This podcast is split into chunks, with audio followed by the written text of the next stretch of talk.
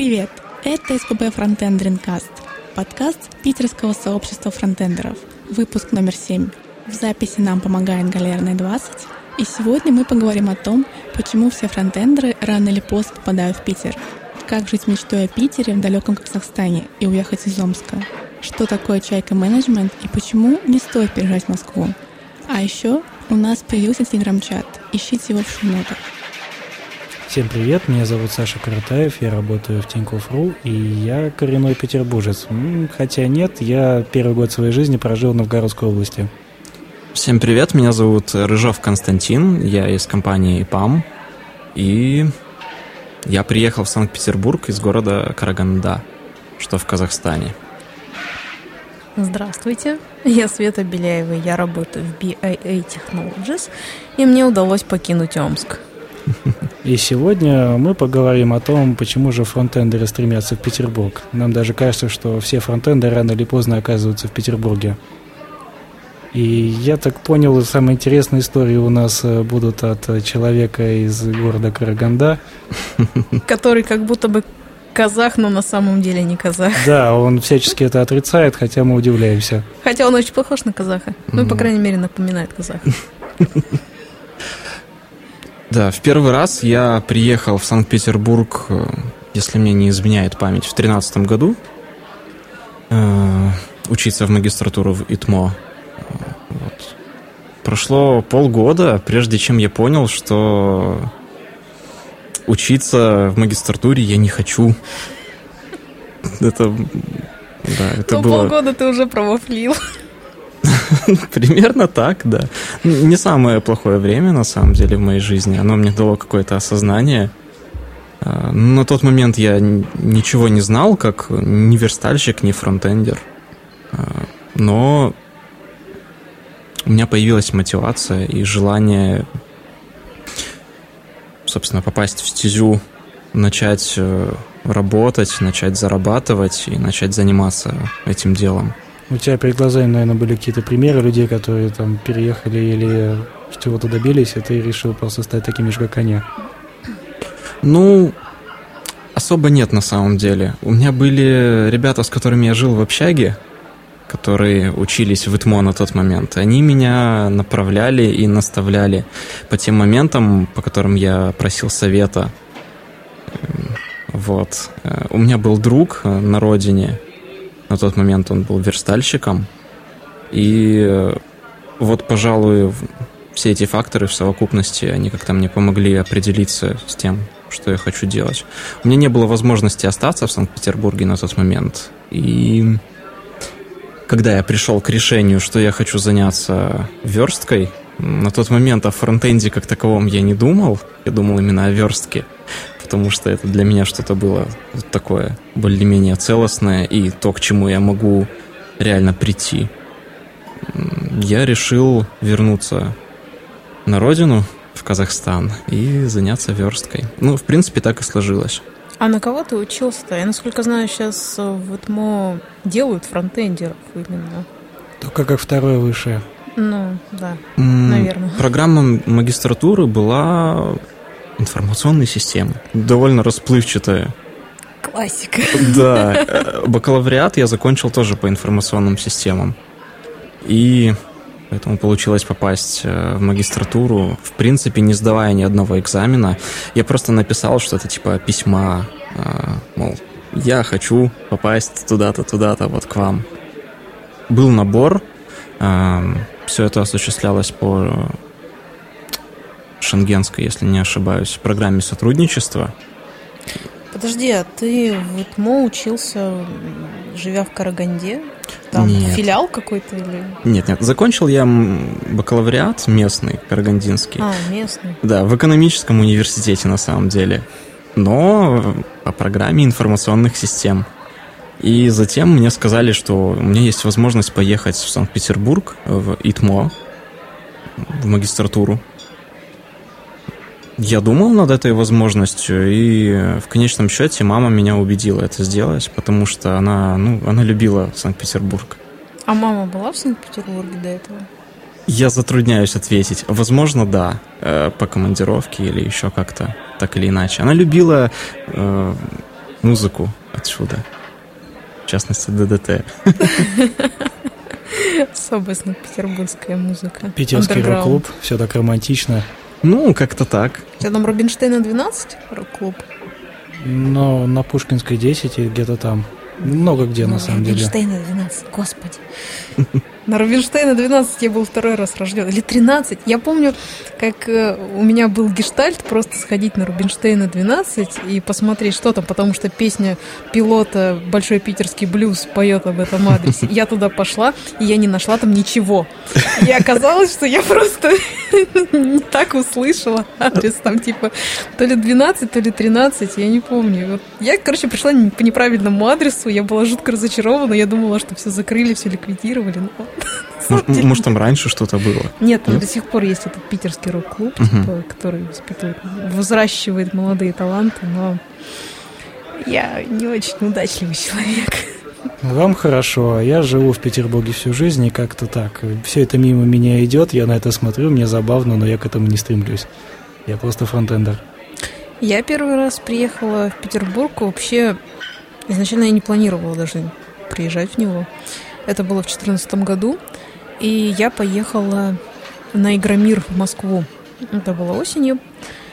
Собственно, и я подумала, а почему бы мне по пути и в Петербург не заглянуть? Поэтому я взяла билет на самолет до Москвы, потом из Москвы в Петербург на Сапсан, и здесь я была в первый раз в октябре.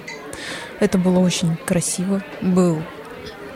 Была красивая северная осень, и все вот эти вот пруды в Михайловском саду, где плавали лебеди с обстриженными крыльями. Вместе с листиками. Вместе с листиками. Что-то в этом было очаровательное. Но я провела буквально э, три или четыре дня и благополучно уехала в Омск. Омск, он как клак, он затягивает. Никогда не, не Родная. в Омск. Но мы там где-то через границу жили, да, там Омск, Казахстан, что-то рядом. Единая степь. Омск это на север, тайга, на, на юг степь. И все же, почему ты решила переезжать сюда окончательно? Это очень хороший вопрос. Или еще не окончательно? Ну, я здесь, получается, живу уже два с половиной года. Ну, пока мне нравится. Ну, у меня уже есть мысль вернуться обратно в Сибирь, но пока так, вилами по воде. А, изначально я сюда приехала по любви, э, причем по любви не к городу, по любви вполне конкретному человеку. Но э, я здесь осталась. Ну, условно говоря, я до сих пор здесь, и мне здесь нравится. Второй раз я сюда приехала, на самом деле, на Новый год. Это были новогодние каникулы, по-моему, 15 -го года. И новогодний Питер это просто что-то волшебное. Там Невский проспект с этими гирляндами украшенные, фонтаны возле Эрмитажа, ну, это что-то волшебное просто. И новогодний Питер это вот то, что меня реально покорило. Особенно ярмарка возле Тюза. Я ездила в Москву в декабре прошлого года э, ради того, чтобы зарядиться каким-то новогодним настроением перед праздниками. И в Москве было, ну, крайне уныло. Катки там были, конечно, офигительные на ВДНХ, в парке Горького, но вот именно новогодние ярмарки Питере возле Тюза самое лучшее. Самые лучшие новогодние ярмарки. Может, все с Москвы на Новый год едут в Питер? Да вряд ли. Народ там было вообще дофига. Ну, вроде как наоборот. В Москве наоборот? сейчас Новые года проводят очень пышно. Ну, нет. Не, ну, может, сама новогодняя ночь и действительно пышнее, а вот именно какое-то такое новогоднее настроение, не побоюсь этого слова, рутинное, вот его нет. Мнения разделились. Да, пожалуй, мне очень нравится ездить в Москву перед новогодние праздники, потому что там очень много где украшают, делают ярмарки, делают какие-то интересные световые инсталляции, и по Москве просто прикольно гулять. Лжец. В этот момент. Что значит лжец? лжец? Мне приятно гулять, это мое субъективное мнение. Там нифига не красиво. Я жила в хостеле на Китай-городе, и там действительно был скверик, э, где были украшены гирляндами деревья. Это было красиво, да. Но в целом Москва мрачная, и там даже еще мрачнее, чем в Питере, потому что там гребаный смог. Однажды я тоже так подумал про Москву, когда у меня там случилось несколько разных проблем, но в следующий раз я взял в прокат велосипед и понял, что со скоростью велосипеда Москва просто замечательная. Ну, потому что она размывается, да, особенно Да, если у тебя зрение так. не очень, вообще все хорошо. Тем более, что там э, всякие уличные музыканты, какие-нибудь ивенты на набережной, все это мимо тебя проносится, и Москва такой сплошной карнавал. Если ты еще и пьяный на велосипеде, то вообще все размывается просто. Один сплошной Там карнавал. слишком много велосипедистов, мне банально было страшно ни в кого-нибудь не врезаться.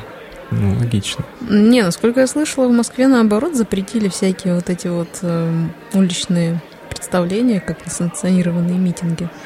Разве нет? Ну, там все санкционированные, то есть э, всякие... Насколько давно ты был в Москве? Давай начнем с этого.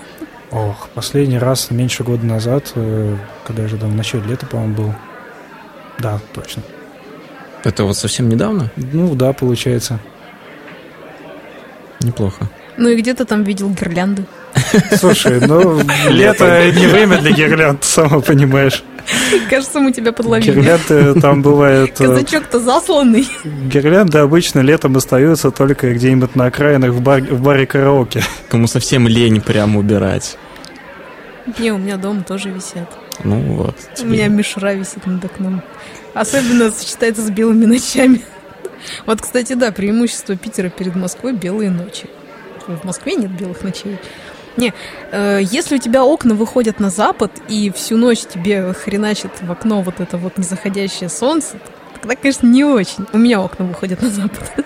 Но вообще это красиво и романтично вроде как. Когда они заканчиваются, белые ночи?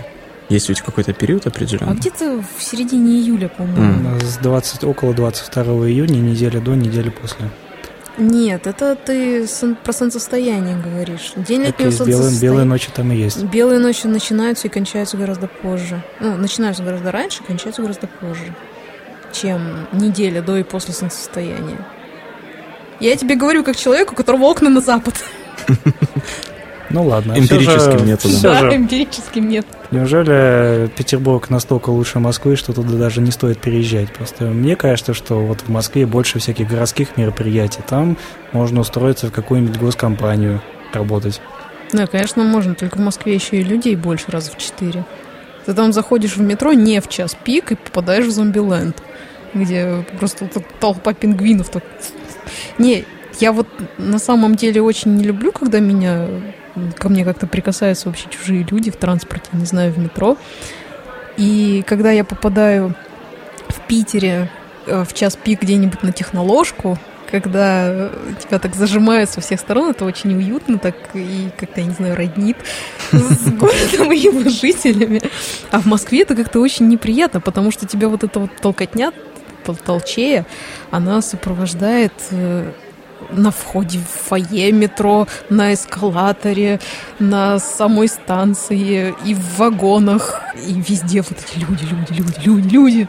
Ну постой, ты же фронтенд разработчик, тебя же техлит должен просить приходить на работу хотя бы к 12. Ты не должна быть, в- ты должна быть вне час пиков. Просто Нет. в самый штиль. Ну, а, вот сейчас я на подкаст ехала как раз в час пики, мне как раз ехала мимо техноложки, и мне пересаживаться надо было на Синой. И вот техноложка и Синая — это вот две самые такие станции, где Мгм. больше Понял. всего чувствуется локоть сосед, и не только локоть, Особенно где-то вот с 6 там до... особенно где-то выше пояса. Но на самом деле, да, я прихожу на работу где-то в 9-9.30, и я не пользуюсь метро на самом деле, потому что в Питере, мне кажется, снять жилье недалеко от работы значительно проще, чем э, в той же Москве, потому что Москва, ну, нереально большой город. Так, А а в Москве тоже там ра- работа будет где-нибудь не в центре, и ты тоже в этом не в центре снимешь жилье.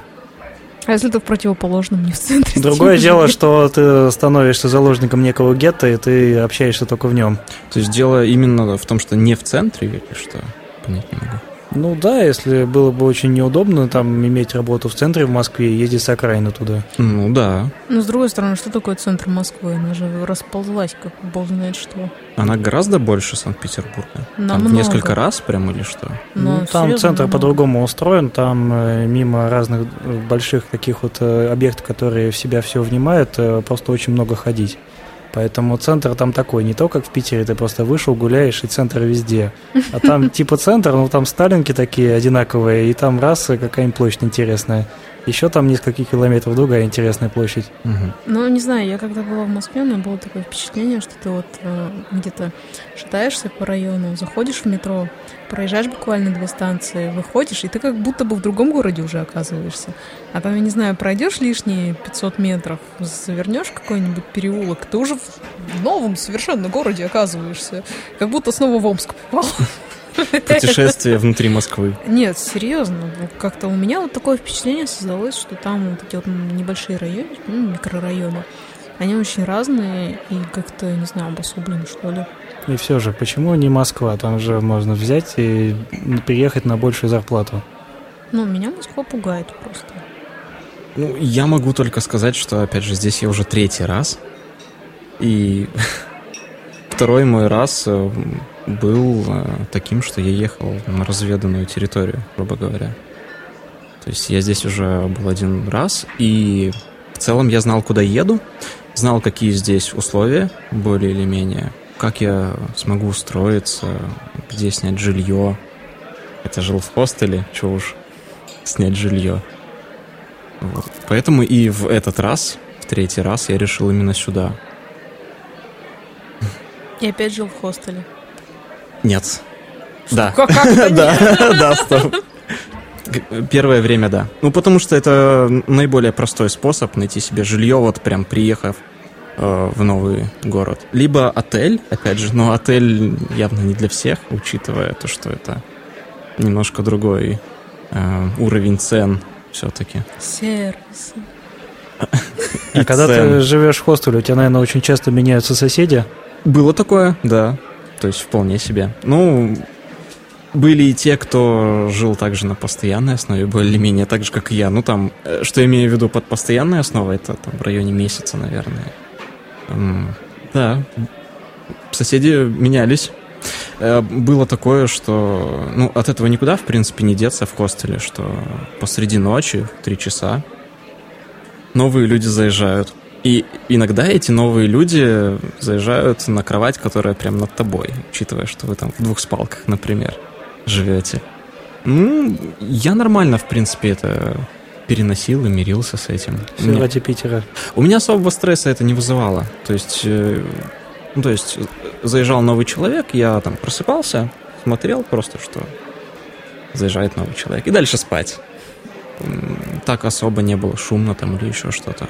Не, ну самое идеальное, конечно, это ты, если приезжаешь к каким-то друзьям или знакомым, у них живешь. Пожалуй, да, конечно, когда ты приезжаешь туда, где у тебя есть жилье. Ну, я могу только судить по своему опыту в Москве. А, Как я говорила, в прошлом году ездила в Москву, я там была около пяти дней, может даже шесть, может даже неделю, честно говоря, уже не помню, я жила в хостеле. Но суть в том, что в нашей комнате на шесть коек было, в принципе, вполне уютно. А, Я была на верхней койке, мне было вообще отлично, там очень асоциальное место. Я люблю социальные места. Но суть в том, что все эти шесть дней было хорошо, была отличная компания, там люди приятные и так далее. Но в последнюю ночь нам подселили двух человек, и один из них, господи, он храпел всю ночь, как гребаный трактор. Добро пожаловать в хостел, конечно. И это было ужасно. Хорошо, что я всего одну ночь с ним провела. Ну, я жил в хостеле с кубинцами. А, Эти ребята приехали на, что там было, чемпионат мира или что-то типа того, по футболу. Летом вот. Кубок конфедерации. Кубок конфедерации, да, окей. Пусть И- будет, whatever. Ну, и- и я не фанат, просто мне трудно сориентироваться в этом. Ну, довольно приятные люди, которые, приходя даже поздно ночью, не особо шумели. Вот, они просто устраивались спать, и все проходило нормально. И при этом ты еще как-то умудрялся работать. Тебя там не будили, наверное, ночью, а днем ты шел куда-то. Да, все так и было. На тот момент я уже вышел работать в ИПАМ, родной любимый. А сколько времени прошло с момента переезда и до того, как ты на работу вышел? В этот раз, вот в Да, третий. последний. Последний мой текущий, нынешний. А, Финальный. Ну, да, будем надеяться. Крайний. Так, вот на вскидку, по-моему, я приехал 27 июня, и 1 июля я уже вышел работать. Нет, стоп, это были выходные 3, по-моему, июля. Первое, второе было... В ЕПАМе заставляют работать в выходные. Нет. Я уже не хочу туда идти. Нет, просто это было какое-то время назад, и мне сейчас было трудно вспомнить. Ну, да, по сути, я вышел работать э, с новым месяцем. То есть, короче, во второй раз он жил на кухне, работал на голландцев, Да. был гастарбайтером. И в этот раз он приехал, начал работать в выходные сразу. Гастарбайтер — это судьба. Ну, Я не ищу. Расскажи, как ты там второй раз работал на голландцев гастарбайтером. без проблем. В общем, Ты работал без проблем? Это очень сложный вопрос, смотря что считать проблемами. Ам, Трудные моменты были, конечно. И во второй раз, когда я приехал, то есть, по сути, я просто скопил денег и приехал. У меня не было никакого джоб-оффера или еще что-то такого. Ам, Спустя какое-то время я начал искать работу, как приехал. Ну, то есть первое время я просто наслаждался жизнью в Санкт-Петербурге. Я ходил по разным местам, смотрел на город в целом, там, дышал этим воздухом. Просто пытался себя ощутить здесь и сейчас. Ну, потом начал искать работу. Довольно поздно опомнился, кстати, когда деньги начали кончаться. Стоило пораньше об этом позаботиться. А, Как я думал сначала, у меня не будет проблем с тем, чтобы найти работу. Я был верстальщиком, я был довольно уверенным верстальщиком уже на тот момент. Э, Но это было обманчивое ощущение. И проблемы в поиске работы были. А, Сначала я нашел э, какое-то место, где мне предлагали 25 тысяч в месяц и просто быть верстальщиком, собственно, так, как я и хотел. Ну, э, учитывая, что я дождался до крайнего срока, пока меня вот прижало, опять же, я согласился на тот момент работать там. Выдержал я ровно один день, э, потому что после этого дня я вышел с работы и почувствовал полное энергетическое опустошение внутри. Я никогда не думал, что я могу такое чувствовать. Но каким-то образом этим людям удалось это сделать надо мной. Вот он работал за 25 тысяч. Дело даже не в зарплате было как таковой, а в какой-то странной атмосфере. То есть меня, по сути, никто особо не дергал вот тот первый день. Но то, что творилось вокруг, немного не давало мне покоя. А, каждый, по идее, занимался вроде своим делом, но они делали это довольно шумно, мягко говоря, и мне было некомфортно от этого. Просто вокруг тебя были не программисты. Да, ну, все было примерно так. И не то, что не программисты, ну, да, не программисты, окей. А, но они как бы привыкли ко всему этому. Они уже не первый день друг друга знали, у них не первый день все это творилось э, на рабочем месте. А, а я пришел вот такой, посмотрел на это все. И опять же, когда я вышел, ну, пока я работал этот день, я себя чувствовал неуютно, конечно, но прям такого, чтобы из меня высосали всю энергию, не было. А когда я вышел с работы, я это почувствовал. А это прям была такая студия-студия. Эти ребята занимались, э, я сейчас не припомню ни имен, ни названий фирмы. А Чем-то- можно вообще название фирмы озвучивать? По Не желанию. знаю, Я просто думаю, что. своих... Я все помню. Я помню все до единого. Как тебе самой хочется в этом плане? Ну вот, я лишь скажу, что в тот день вечером я решил, что я не хочу там работать. Я непременно должен найти что-то еще. Э, я ушел оттуда под предлогом того, что, простите, мне сделали другой офер. Опять ничего не могу поделать. Причем я это сказал уже на второй день, подходя к работе. Я подходил к офису, получается... Сердце сжималось все сильнее и сильнее. Да, да, вот так просто душило изнутри, на самом деле. И потом, когда я подошел туда, я вспомнил, как я себя чувствовал в предыдущий день. Я не захотел туда идти. Я остановился, развернулся и пошел в обратном направлении. Я почувствовал невероятное облегчение на самом деле. Я почувствовал, что я снова могу нормально дышать полной грудью. Впереди меня весь огромный мир возможностей. И примерно через 5-10 минут мне позвонил один из коллег, которые меня нанимали. И спросил, Константин, э, я видел тебя после работы, но тебя нет на работе. Что, что случилось? Я ему сказал, мол, так и так, прости, мне сделали другое предложение о работе. Он понимающе отнесся к этому, как мне показалось. Что-то типа, а, ну, ладно, понятно. И тебе после этого не захотелось покинуть Питер? Нет, нет. А у ребят, наверное, потом нервный тик случился, что идут ребята на работу, а их прям под- подбревают на подходы. Просто стоит там за углом, «Пс, парень, не хочешь поработать фронтендером в другом месте? В Тинькове. Ну, я нашел другое место, э, и вакансия называлась Full Stack JavaScript Developer, на что я с трудом тянул тогда, мягко говоря, с трудом, то есть вообще не тянул, как мне казалось. Но, пройдя интервью в этой конторе, меня взяли, меня взяли на эту позицию и прямо всучили мне проект сходу на Backbone е. Э, Реальный production проект, я не знаю, как это называть. Почему я говорю production? Потому что деньги уже начали идти от заказчиков. Эти ребята работали на Upwork и продавали каждого специалиста как участника своего agency на Upwork. Вот. И меня точно так же впарили, грубо говоря. И это пораб- были голландцы?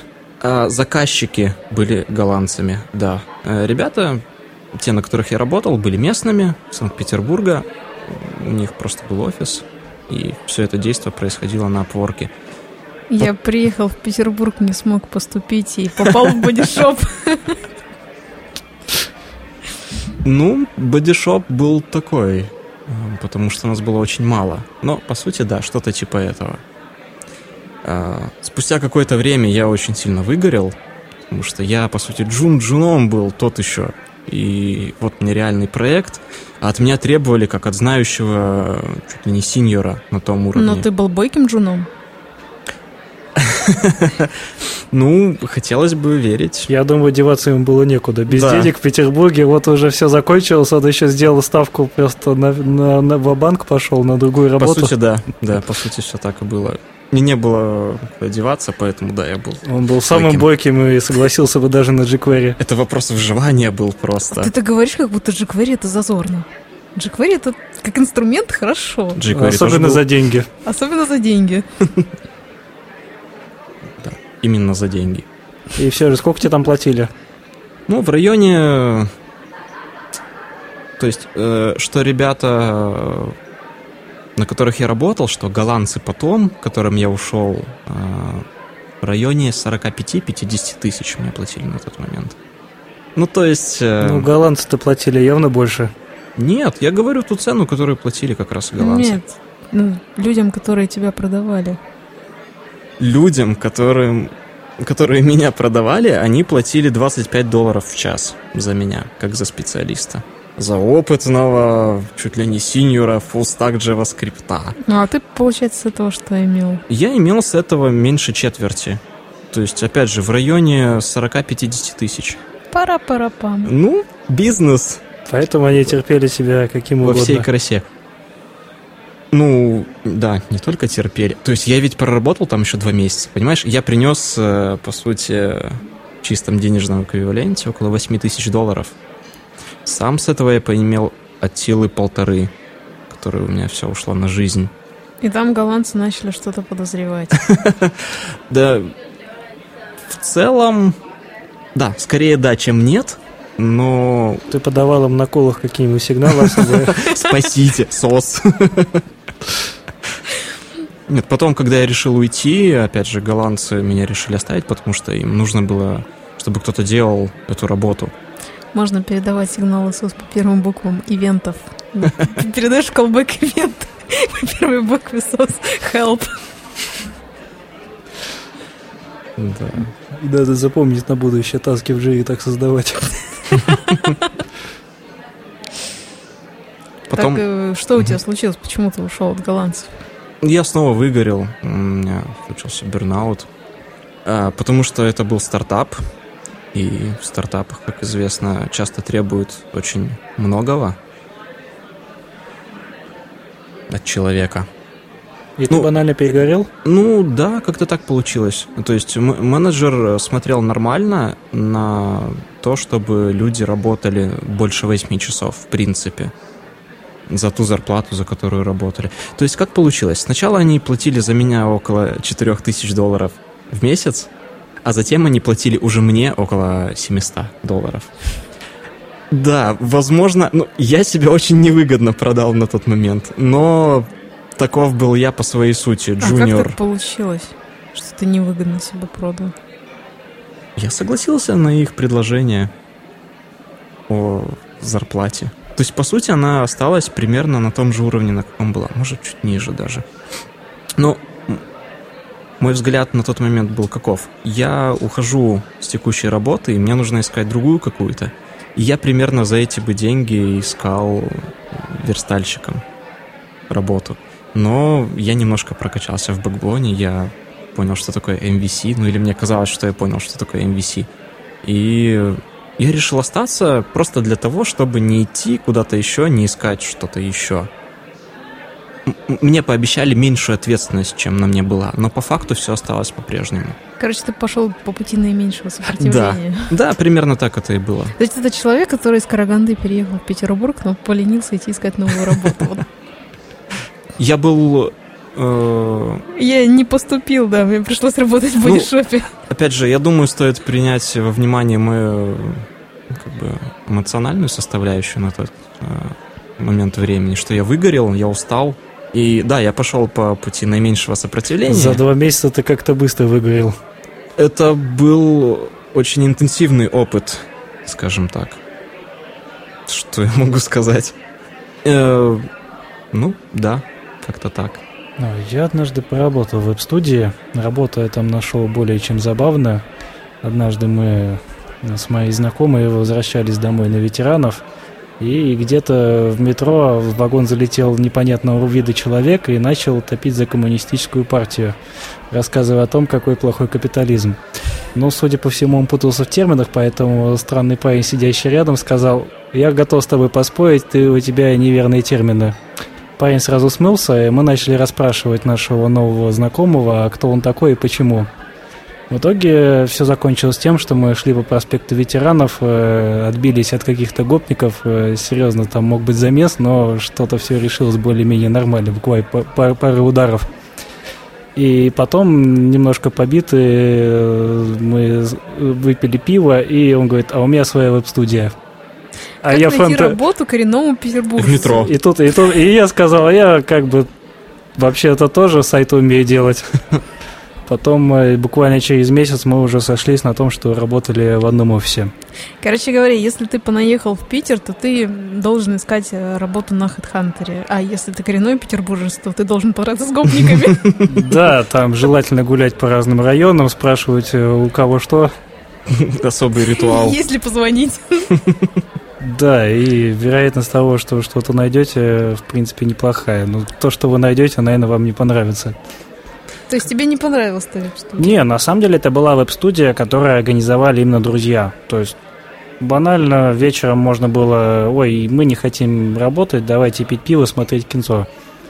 То есть э, Скользкая дорожка. запросто такое было возможно. Плюс э, овертаймы, когда прям это было надо и не надо, иногда было скучно.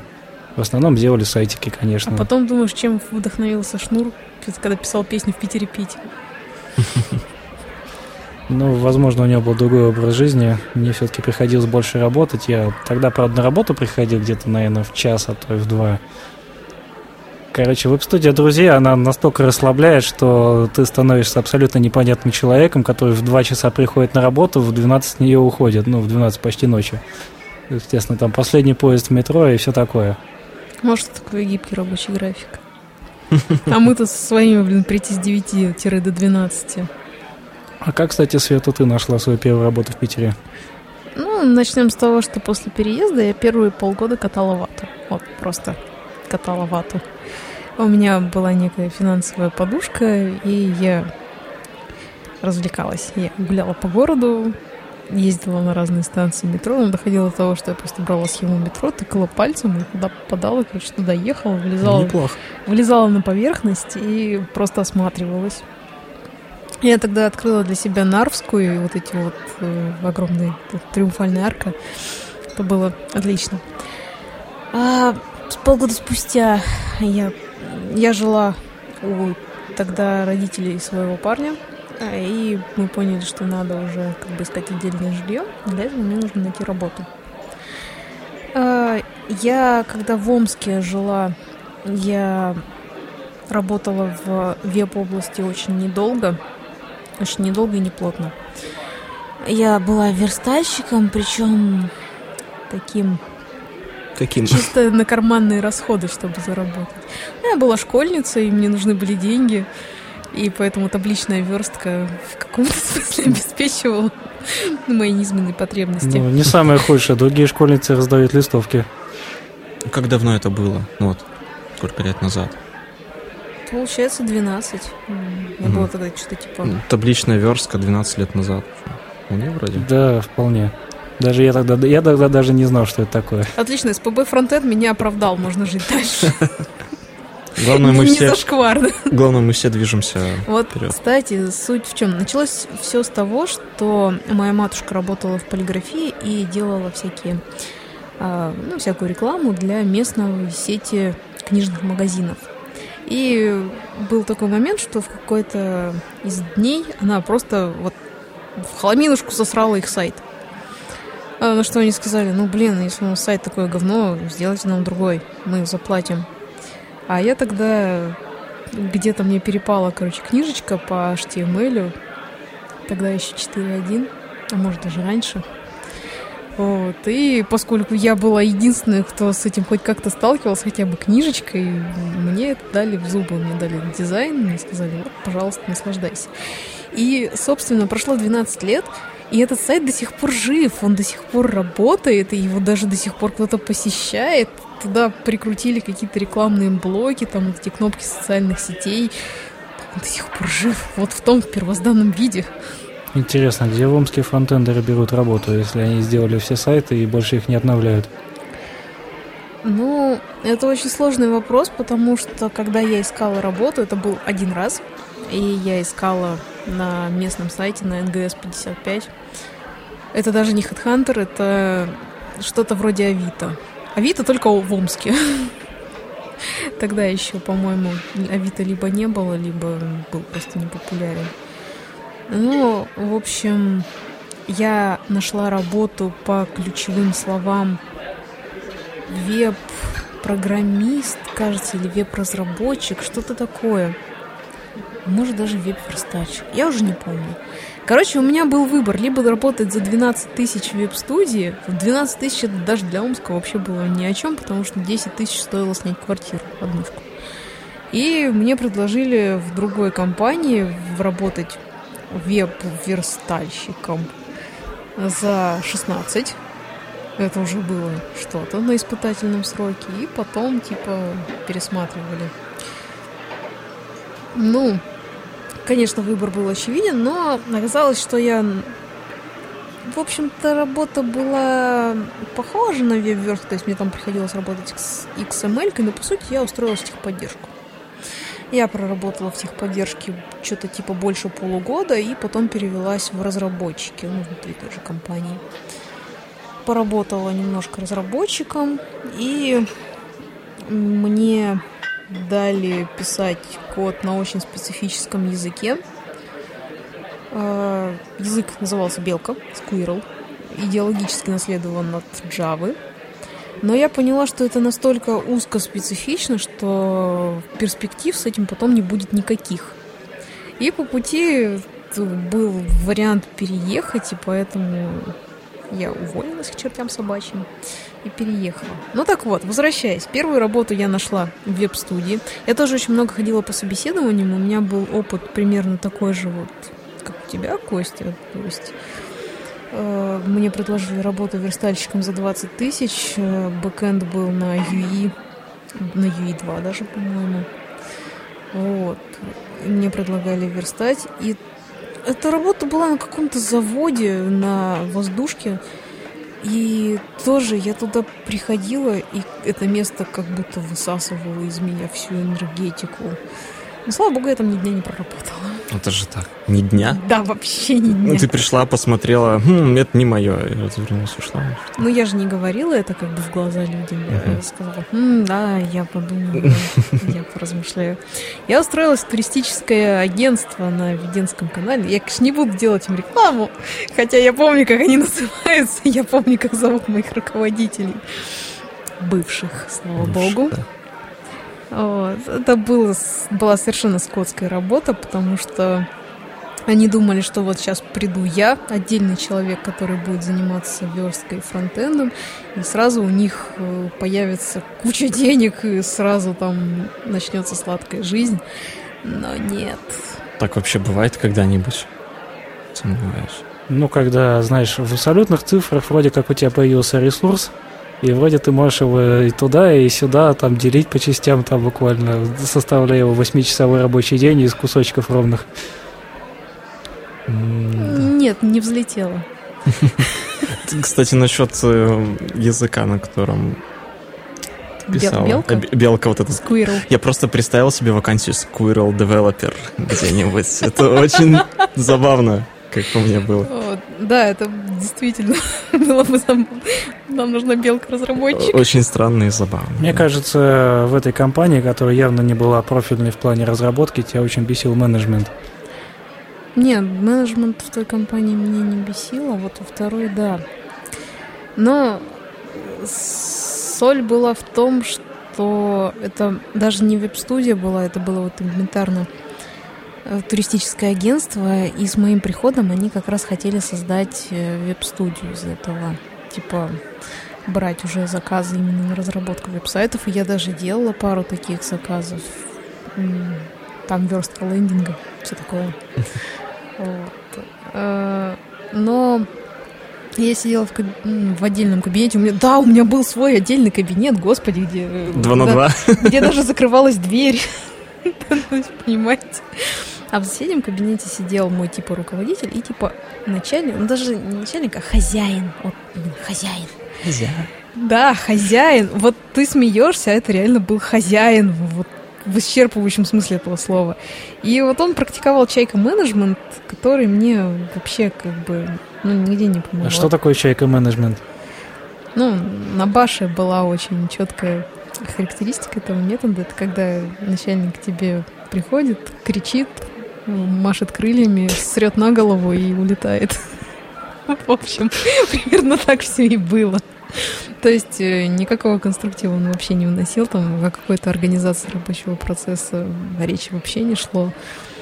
Но и полгода я проработала, выполняя обязанности верстальщика и попутно дизайнера, выправляя там какие-то макеты и СВГ-картинки за тех дизайнеров, с которыми как бы проектная, проектная договоренность была уже исчерпана. Вот. И полгода спустя мне сказали, знаешь, что ты не начала приносить бешеных доходов, поэтому давай до свидания. Но на самом деле не сказать, что меня это расстроило.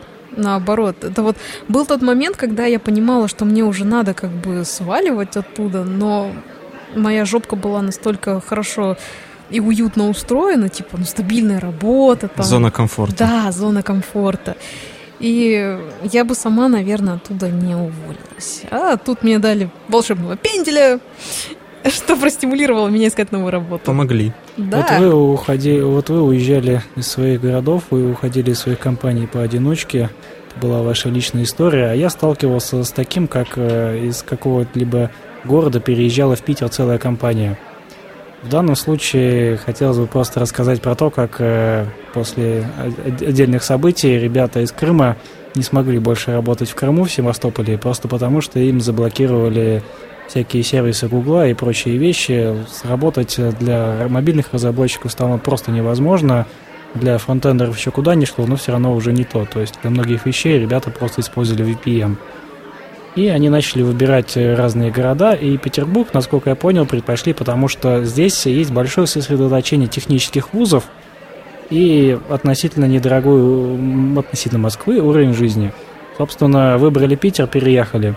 И фактически приехала практически вся компания, я даже удивился, там подвалилось буквально там при переезде 3-4 человека, которые там уехали просто в другие города в этот же момент. И здесь они начали работать, набирать уже питерских ребят и держались такой всей своей тусовкой. Переехав э, сюда, спрашивали, мол, а где тут рынок, где там что, то, все. у нас город от Севастополя, конечно, отличается. Я был однажды в Севастополе. У нас тут э, немножко другое строение чисто всего. То есть э, уже там нету моря такого, на которое можно сходить покупаться и всего такого. И они как-то своей такой тусовкой слились вместе, вплоть до того, что группами жили в одной и той же квартире. То есть там группа из четырех человек снимает одну квартиру и в ней живет. Более того, они даже не, ходи- не ходят до сих пор на наши метапы. Это вот ребята, которые сплелись э, в своей тусовке и вообще даже не замечают фронтенд тусовки какой-то, хотя вроде кто-то из них фронтендер, кто-то из них там бэкендер. То есть они даже там особо не общаются ни с кем. А сколько всего было человек, э, те, кто переехали в Санкт-Петербург? Насколько я помню, 15. 15. А процент от общего количества? Проц- Процент от общего количества тех, кто переехал, и там остался, ну, где-то 80% сюда переехали, там 10%, наверное, там оставили, 10% еще куда-то разбежались в другие города, в основном Украина. Я бы еще хотел сказать э, о том, как я искал работу здесь, принципе, находясь э, в Казахстане. Где, где ты был? В Казахстане в Караганде. Да, именно в этом волшебном городе посреди степи. Ну, на самом деле все просто. Э, искал я работу на HeadHunter. Вот. Что я могу сказать? Э, в целом, э, положение дел на HeadHunter, как мне кажется, довольно хорошо от- отражает положение дел, в принципе, на рынке в Санкт-Петербурге. И тем людям, которые хотят э, релацироваться в Санкт-Петербург, я бы рекомендовал именно этот сервис. Мы сейчас какую-то рекламу вообще адскую HeadHunter делаем. Я... Есть же еще какой-нибудь суперджоп там. Ну, да, есть, но я говорю только о своем, как бы, личном опыте. Вот когда я второй раз искала работу после того, как меня уволили, я резюме бросала и на HeadHunter, и на Суперджоb. И мне даже пара предложений пришла с Суперджоба. А сколько с HeadHunter? Но не в пример больше. Ну, Это у вас еще, видно, нет резюме на одном закрытом в России сервисе. э, есть, но он закрыт в России. Не, я там создавала резюме, и мне вообще ни одного отклика не было. Я думаю, даже наши слушатели поняли, о чем мы. If you know. Да, конечно. Только оттуда предложения более чем странные.